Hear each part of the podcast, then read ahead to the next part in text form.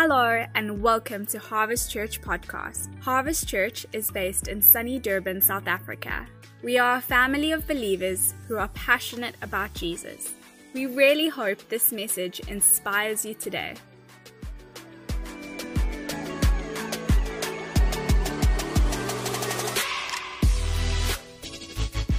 Good morning. This morning, a bit of journey of my um, time in December and my own study and my own reflection and just reviewing um, a couple of books and uh, and the importance of in my study and my discovery, the importance of understanding words and definitions of different words. And when I read, then I like to go and study the specific word or what it, what it means. And uh, what it does for me, it just brings out a truth upon a truth. It's a different layer of an original truth that I get to understand, and that's what revelation is. And it's that's when you read the Bible and it's you you look at something, you've read it, and then all of a sudden something jumps up at you. You gain more understanding, and um, it really helps in the process of, of understanding. So that's my way of study. So I've done that, and because the Lord spoke to me and He's like, Rich, the body of Christ needs to access what I've already supplied. And I said, okay, well, let's talk about this. And then through some of my own study, this is what I'm going to share on today, which is called Access is Granted. Access is granted. And, and we're going to read from, from Romans 5. But right now, currently, what is happening in the world and what's happening in your life and circumstances, all those things, the gospel remains the gospel. The gospel of the kingdom remains the gospel of the kingdom because God established it in Jesus.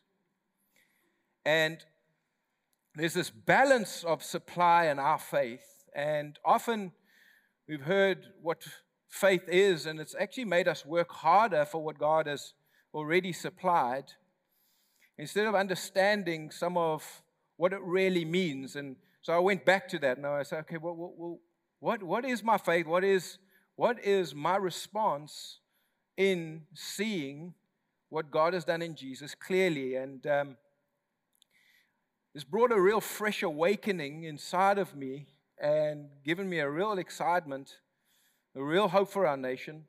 But it's taken me into a, uh, an access that I've, I've walked into of understanding and knowing who He is, what He's done, my purpose, and all of those things because of one or two definitions and relearning that. So I want to share with us today that you've got access.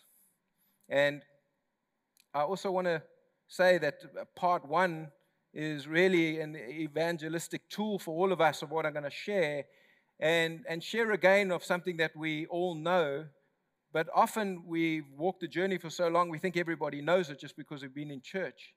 But actually, in the, the, the generation and the generations that don't know Jesus have to understand some of the fundamental rocks and bedrocks and foundations that we stand on because it keeps us and it keeps our focus on Him and on what He's doing instead of trying, trying to find alternatives because what we're doing isn't working. So people are replacing Jesus. They're going back to the Torah. They're replacing Jesus. They're introducing karma to their world or pantheism. There's so many things that people are going to outside of what God already established in Jesus. And it's because of our lack of breakthrough, or what we think breakthrough is in our lives, that we go and look for an alternate. But the gospel remains the gospel. And our job is to make it that clear that in people's hearts, faith or a positive response to what you see or hear, you, you're working towards that, you're moving towards that. And we'll see some of that in, in the Gospels. But let me, let me open up from Romans 5, verses 1. Because in the gospel, there are so many benefits that we see, but often we don't connect to in, in our lives. And it says this Romans 5 1 to 5. Therefore, since we have been justified by faith, we have peace with God through our Lord Jesus Christ. Through him, we also obtained access by faith into this grace in which we stand, and we rejoice in the hope of the glory of God. Not only that, but we rejoice, our response in our sufferings, knowing that our suffering produces endurance, and endurance produces character. Character produces hope, and hope does not put us to shame because God's love has been poured into our hearts through the Holy Spirit who has been given to us. Now, we can see a couple of benefits there. I'm not going to labor in all of them, but number one, you've got peace with God. You see, God is no longer in at enmity with man. You might still not have peace with God, and that comes because of a lack of understanding that God is at peace with you. God is at peace with mankind because of the sacrifice of Jesus. So it says that the benefit, we've got peace with God. Number two, we've got access to the grace of God or the privilege to access the supply of God or the realm of the kingdom of God. Access to God's supply. Number two, another word there you see is glory. And we've got access into the glory of God, which means I get to experience heaven's culture now, number one, because we are walking in ever degrees of glory to glory. It should be increasing, faith to faith, glory to glory. So we've got this thing called glory and a guarantee of our future. Glory is a guarantee of your future of eternity with Him.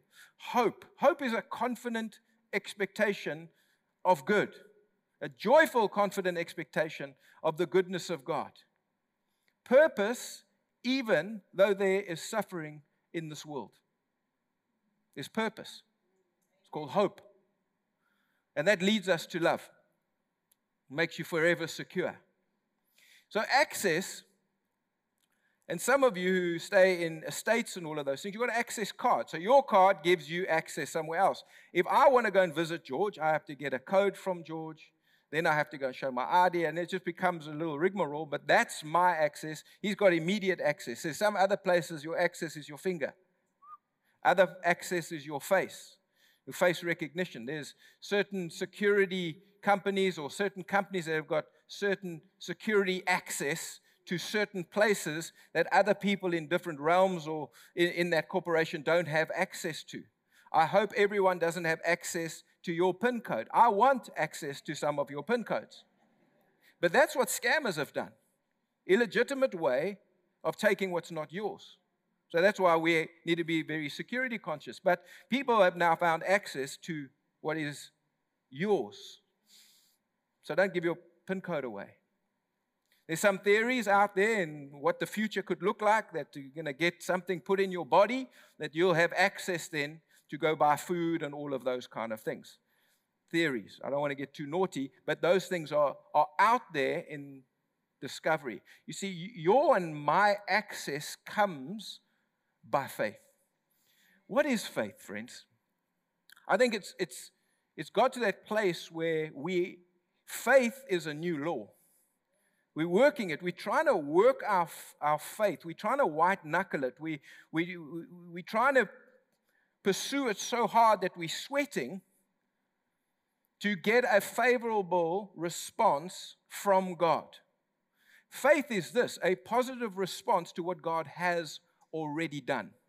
And this is where I want us to journey and help us in this in the reality of seeing the balance of supply and faith, the balance of grace and faith of, of what's fully available to God and our favorable response of what we see here in Him that the gospel is good news, that it turns us towards the supply, not trying to go and find another supply. Because that's what it says. You've been given access by faith into this grace in which we stand. Certain things God has done what you find out about him either positions you to walk towards that supply, finding that supply, or you staying still, trying to exercise faith, and then your faith you add a bit of church going, you add a bit of giving, you tip God, you go, okay, I've done this, therefore I've done this, and we call that faith. Thinking that is going to be a favorable response from God to all of a sudden miraculously make that supply for the first time appear no, he, in advance of everything, he made the supply available. The access is your response. How are you responding? Is there a favorable response? Another definition is a firm conviction, a firm persuasion. Another definition is belief in its absolute. You see, so faith is not something frivolous. It's something quite radical because it's your response to what you're hearing and then you're moving towards it.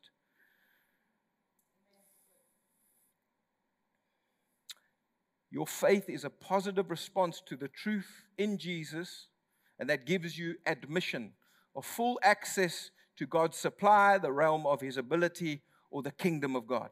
You've been given the keys of the kingdom to open doors that are available for those who believe, who are persuaded in what God has done in Jesus. But I want us to be reminded of what justification is, just in case somebody here doesn't know. But then you can take this information and you can share it with somebody. Justified, this is what it means to be declared righteous and then to be treated as you've been declared. It's so good because that's how the Father deals with us. Often we believe, okay, Father, I thank you that I'm righteous, therefore I'm accepted, therefore I'm, but I don't really believe you treating me the way you've declared me. He treats you the way he declares you, and we'll see it now. Faith, pistis, from 4102, if you're going to do a, a, a study. Firm persuasion, trust in the absolute, unwavering reliance, to believe, positive response, conviction of the truth that's in Jesus. And you know, God says this He says, the only way you and I are going to be harmonious with one another is if I myself declare you in right standing with me. There's no other way. He has to declare it. And when God calls you righteous in His sight, He treats you as He has declared you. And this can only be received, it cannot be earned. It has to be 100% Jesus. Romans 3 22. Let's go back a bit. It says, The righteousness of God through faith in Christ Jesus is for all who believe. There is no distinction, for all have sinned and fall short of the glory of God, and are justified by his grace as a gift through the redemption that is in Jesus Christ, whom God put forward as a propitiation or an atoning sacrifice by his blood to be received by faith. There is no distinction, friends, on the planet. It might be a bit touchy, this, but just go with me because this is my heart. Do not ask me to, call, to make sides when it comes to Israel and Palestine. Here's my reality there is no distinction, there's no favor over one nation over another because Jesus has divided that. He came, He's abolished, He's broken the walls down. I've got personal friends who are missionaries in Palestine. What must I tell them if you're making me choose? Does I tell them that Jesus shouldn't be there? Should I tell them, my missionary friends in Israel, that they should no longer be there because there's atrocities on both sides? You know, the Bible says this we need to pray for the peace of Jerusalem. Who lives in Jerusalem, friends? I'm not going to harbor on this, but it's a personal thing because we, there's no distinction. All have sinned and fall short of the glory of God. Everyone needs Jesus. We need people who are willing to go on both sides and present Christ.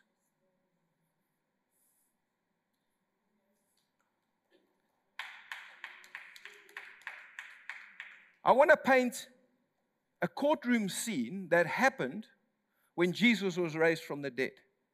This courtroom scene was 2,000 years ago, min of meer, 2,000 years ago, and it happened for every single person that was going to exist, which is including you. This court scene was this all have sinned throughout all eternity and have fallen short of the glory of God. Same chapter, it says, There's no one righteous, not one. Jesus goes up, and this court scene happens. You are present in the future there because there's one sacrifice for sin, And it happened then for all eternity. Not going to sacrifice again for your family member who you really think needs Jesus to come sacrifice himself. No, it's the gospel of good news that you need to share with him. But you got two witnesses against you. Eternity, all of us, every single one of us had two witnesses against us. Number one was a fellow called Moses. He knew God, but he had the Ten Commandments. And he comes and he goes, Richard, in 2000 and whenever I got saved, 1997, 1997, Richard over there is going to break all your law. Yes, I am. Your Honor, he's guilty before you. The next witness comes in, and his name is the accuser of the brethren. His name's Satan.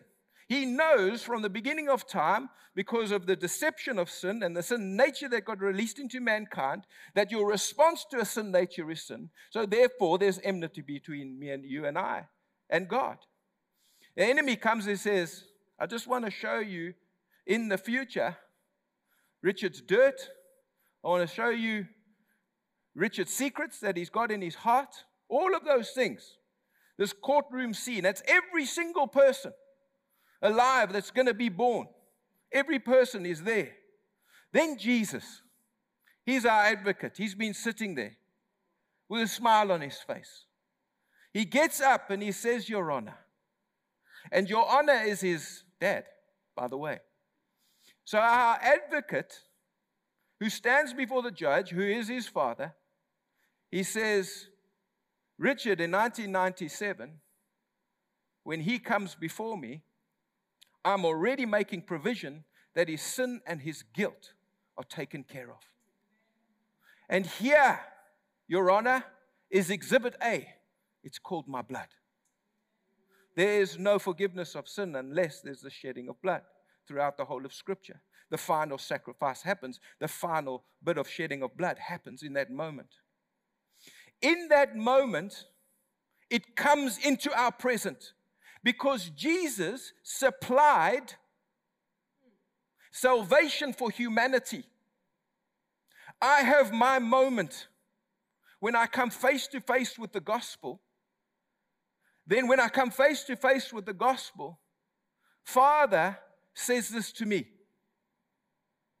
Richard, do you believe? Are you firmly persuaded that Jesus has paid for your sin?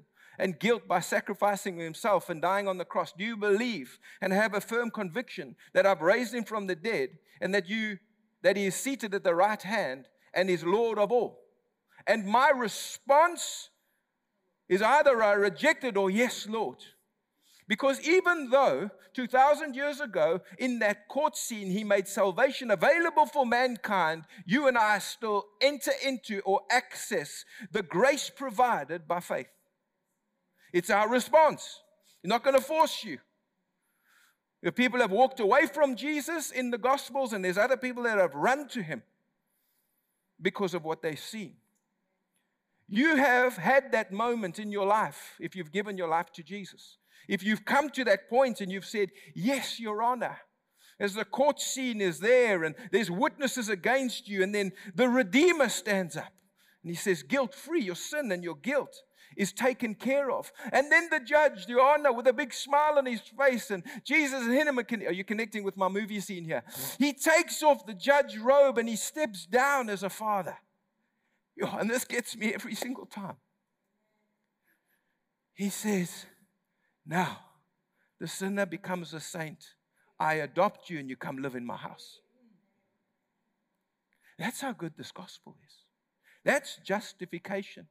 I not only declare you righteous, I treat you righteous. I treat you as you live in my home.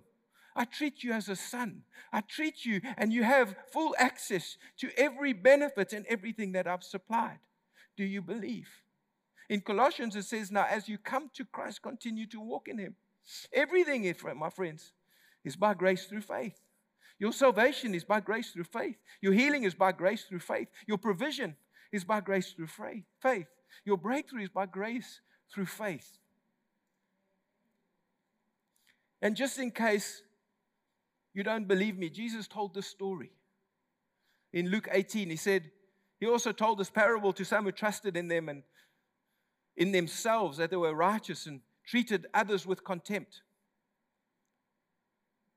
We need to get all the religion out of us, friends. Two men went up to the temple to pray, one a Pharisee and the other a tax collector. The Pharisee, standing by himself, prayed, Thus, God, I thank you that I'm not like other men, extortioners, unjust, adulterers, or even like this tax collector. Don't compare yourself to anybody else. We all need the same mercy and the same grace. All have sinned and fall short of the glory of God, but for Christ. And he carries on, he says, Ooh, I fast twice a week, and I give all the tithes that I get. But the tax collector standing far off would not even lift his eyes to heaven, but beat his breast, saying, God, be merciful to me. I tell you, this man went down to his house justified, declared righteous, and will be treated as declared, rather than the other. For everyone exalts himself will be humbled, but the one humbles himself will be exalted. God opposes the proud, but gives grace to the humble. Our Christianity and our ongoing walk is humility. And humility in this definition is this agreeing with God at all cost. Agreeing with God what he has presented and supplied in Jesus, and he says it needs to be 100% Christ. And then from that, he creates in you good works before the foundations of the world for you and I to enter into. Romans 9:30 What do we say then that the Gentiles who did not pursue righteousness or to be justified have attained it that is righteousness that is by faith but Israel pursued it or performed to fulfill a law that would lead to righteousness did not succeed in reaching the law why because they did not pursue it by faith but as if it were works. They stumbled over the stumbling stone.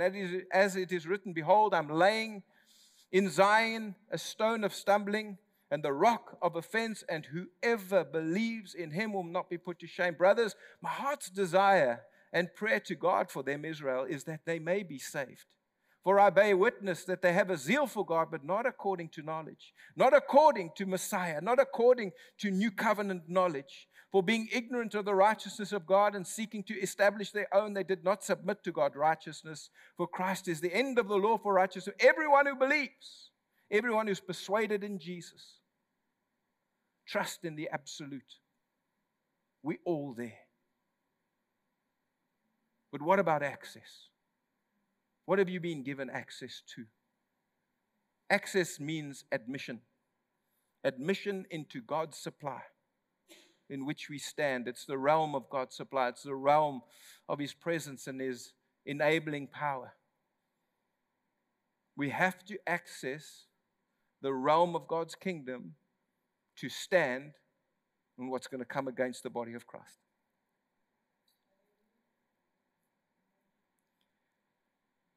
You've got access to His presence. Do you believe it? You've got access to His intimacy. Do you believe it. You've got access to his promises. You've got access to his authority. You've got access to the mind of Christ. You've got access to what Jesus is building. You've got access. You've got access. You can add your own list of what you've got access to. But you see, friends, before Christ was revealed, before grace was revealed, there were limitations, and still within the body of Christ and religion, people are putting limitations of how or, or when you can access. You look at Israel, now, uh, Gentile pantheism or karma, it's still this do good, get good. Do bad, get bad. It's still a law in place. And if you want to submit to it, you'll eat the fruit of it. The, uh, Jewish temple system is the same thing. If I do that, I'm going to get that. Or if I do that, I'm going to do bad, I'm going to get bad because that's the system of the law and that's how it works. The Jewish temple system, they were the outer courts. The unbelievers or non Jews had to be in the outer courts. About three meters ahead, there was a thing called the women's court. Sorry, ladies. You're just ahead of the Gentiles. I'm trying to emphasize that because there was always hierarchy, there was always separation, there was always sexism, there was always these things in place to keep people from entering into the presence of God. Then they get the, the inner court where all the boys were, all the guys. How's it, how's it, how are you doing? Like, How's it? And they all talk about the bookies in the outer court. And then you get the inner court where the, the priests are, and then you get the, the holy place, and you get the Holy of Holies, which was for one person once a year for the sake of the nation. And then when Jesus and when Jesus died, that curtain got torn from top to bottom, not bottom to top. Now, that curtain was probably as thick as this over here. I do want to let you know this God wasn't contained in there hoping to get out. God left the building a long time ago. He made a promise to Abraham, and that promise uh, to Abraham was in the tent. He was in a tent. God actually didn't want any of the temple system. You look at Solomon, he built another 700 temp- temples just for his wives who didn't believe. The temple system just didn't work. He was out of there anyway, but it got torn for Israel to see and to know that the presence of God was not there for a nation, it was for the nations. Because he wanted to fulfill the promise to Abraham. Abraham, he said, there's going to be a blessing to the nations. That curtain was torn. The presence of God was released to mankind from that moment on. But we access by faith, and I think if we get the right understanding again of what faith is, faith is not the new law that gets you to access what God, if He feels His favor towards you, is going to release to you. No, faith is your response to Him in what you know and what you understand and what you see in the gospel. That's what faith is, and we'll see it so many times in the gospels. Faith is positively responding to the truth of what God has done in Jesus, our absolute trust in grace. It's not something we do to gain a positive response from God. We treat faith as a law. If I have enough faith, then God will. God already in anticipation to any problem facing mankind, sin, sickness, disease, poverty, depression, discouragement, put whatever you want in there, before the need ever existed, God created the supply. And this is where we have to find the beautiful balance of what it means to walk by the Spirit of God. By grace, He's provided salvation for, for everyone, whether they take it or not. It's your choice to either reject it or to enter into the supply. Healing, joy, peace, deliverance is included in the already supply, and you can't earn grace, it has to be stepped into or accessed. Faith is not something you do to get God to do something, it's something you move to in response to what God has done in grace. And you see, a performance based mentality won't allow you to see faith as your positive response to what Jesus has done, but will keep you believing you must earn what God has in supply already. He's not a genie going, oh, I, that, I never knew that need was going to be there. Oh, a, a miracle, create. No, the supply in him is fullness. But we've been taught, me too, it's like, oh, I need to conjure up enough faith before he then releases that little door and a little no. I respond in what I hear to the finished work of Jesus and I move towards that. Here's the moving. I have to make the decision to move, and community help me get into the supply sometimes. But the more you walk with Him, the more you believe, the more you see, the more you understand the gospel, the more you've got a positive response, the more I'm absolute in my beliefs, this, the more I'm like no to everything else and yes to Christ. And I move towards that. Faith doesn't move God, it moves you. It moves you to where God has already supplied the need by grace. It's this balance where we go, oh, wait, the supply is there. And God's not snoop, He's not withholding from us. There's no limitations on His side. He's removed the limitations. But we have to go, do I believe that? Yes or no? Because faith and doubt are like two trains on the same platform, they bump one another. And you then start blaming God because I don't have breakthrough, because my doubt is in the way of my favorable response to saying yes to God's grace. There's one thing you must fight is fight your doubt. The one thing you must doubt is doubt your doubt. Whew. Shaba. Let's, let's look at the woman who oh, caught with the issue of blood. Sorry. Just.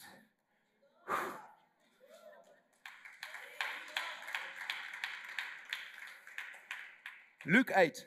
And there's so many when you go and read the Gospels again, go and see it. All the time where Jesus goes, Oh, your faith has healed you, your faith has made you well. Uh, Jesus is going, Oh, your favorable response to me has made you well. But in the context of supply, let's look at the scripture. It says, And there was a woman who had a discharge of blood for 12 years. No, she had spent all her living on physicians. She could not be healed by anyone. Some of you have been in, looking for breakthrough for years and years and years and years. But she came up behind him and touched the fringe of his garment, and immediately her discharge of blood ceased. And Jesus said, Who was it that touched me? When all denied it, Peter said, Master, the crowds surround you and are pressing in on you. But Jesus said, Someone touched me, for I perceive that power or supply has gone out of me. And when the woman saw that she was not hidden, she came trembling and falling down before him, declared in the presence of all, and declared in the presence of all people why she had touched him and how she had been immediately healed. And he said to her, Daughter, your faith, your pistis, your, your favorable response to me has made you well. Go in peace. Friends, do you think it was easy for this lady? Not saying faith is easy. Because we've got so many things confronting us in this world. We've got so many, we've got people confronting us, we've got systems con- confronting us, we've got a whole bunch of things confronting us. This wasn't easy for her. She wasn't allowed around people. She had spent everything, but she must have heard something about Jesus. She must have heard good news that someone is going, This is who God is. And Jesus said, If you've seen me, you've seen the Father. So she's seeing God in existence through the man Christ. And I don't know if she wanted to make him Lord, I don't know, but she knew this man, Jesus, if I risk it, if I have a favorable response towards trusting him, I know something's going to happen. So she's bleeding. She's leaving a mark wherever she goes. But something in her says, I've got to get to him. That's her faith. That's her response. She's going, I have to believe absolutely that this is who he is. I have to believe that his mercy is so true. I have to believe that the supply of the man with the shriveled hand or the cripple, I have to believe the stories that I'm hearing about him. And it moves her to move through a crowd. She couldn't find him in private. She, had, she heard that Jesus was there, but she's got this grace. The very thing that Christ carries because he came by grace and truth. I need that. So she moves and she goes and she touches him, and supply comes out of him and he stops. Why? Because someone touched him believing. Someone touched him with a favorable response. And friends, maybe her favorable response was the size of a mustard seed. So Jesus said, if you've got faith or trust in me the size of a mustard seed, man, we can move mountains together. The supply was Christ. The supply for us is the Spirit of grace. The supply is there, friends. It's always been. God's like, I've got this thing covered a long time ago. I want to teach you how to access. I want to teach you how to access. You see, and friends, if you don't have a favorable response, look at the faithfulness of God because He's favorable to Himself. Good news of Christ positively moves us into God's supply or His grace. And I don't know what supply you need, but I know the supply is available. And I know there's no hoops to get there. And I know there's no limitations. And I know God is looking favorably over every single person on the planet, but those who are willing to choose to believe receive.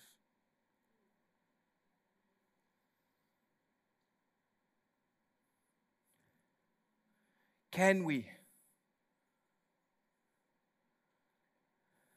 Shifting from that, of you can find your supply by going, Jesus, us.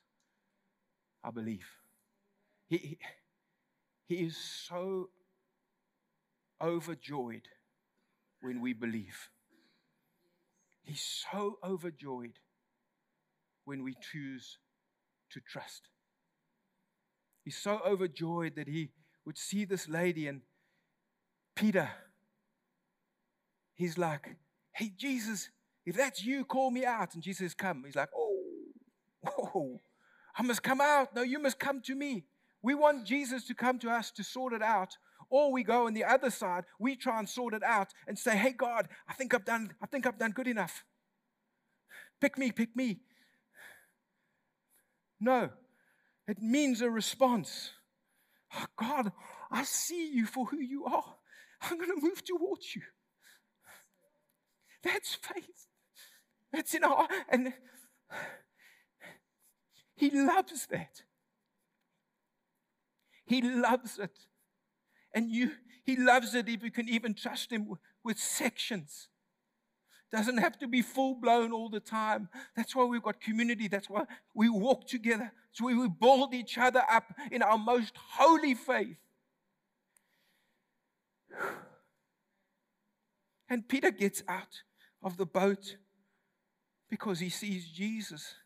And like us every day, we've got things that are going to buffet us, want to take our attention, they're going to move, they're going to press into us. They want to take us, they want to take us, and the enemy wants to take you into the place of doubt. Because if you get into doubt for long enough, you're going to blame God for the things that are going on in your life. You right now have the gift of a positive, favorable response to Jesus because he gives us the gift of faith. He gives us a measure of faith that we can walk to him and enjoy the supply. Resurrection life. You see, friends, when you realize that the supply is Him and you realize the Spirit of grace is in you, you must realize that you become a supply. That's why we get to lay hands on the sick. That's why we get to minister because you're so convinced of the supply, you're always going to the supply and then you're coming out and you're giving everybody around you who doesn't have supply when Jesus raised the dead, did they have faith? Did they have a positive? No, they were dead. So Jesus, the supply, went in and gave them the supply. Do you know what I'm saying? You and I get to do that. We become the supply. And it's the same faith. Oh, Father, I thank you that you're using me as a conduit of your supply. And then we don't put things on people to say, oh, but have you done this? Have you done this? Have you done that? Have you done that? Have you done that? And when you've done all those things, then I'll pray for you.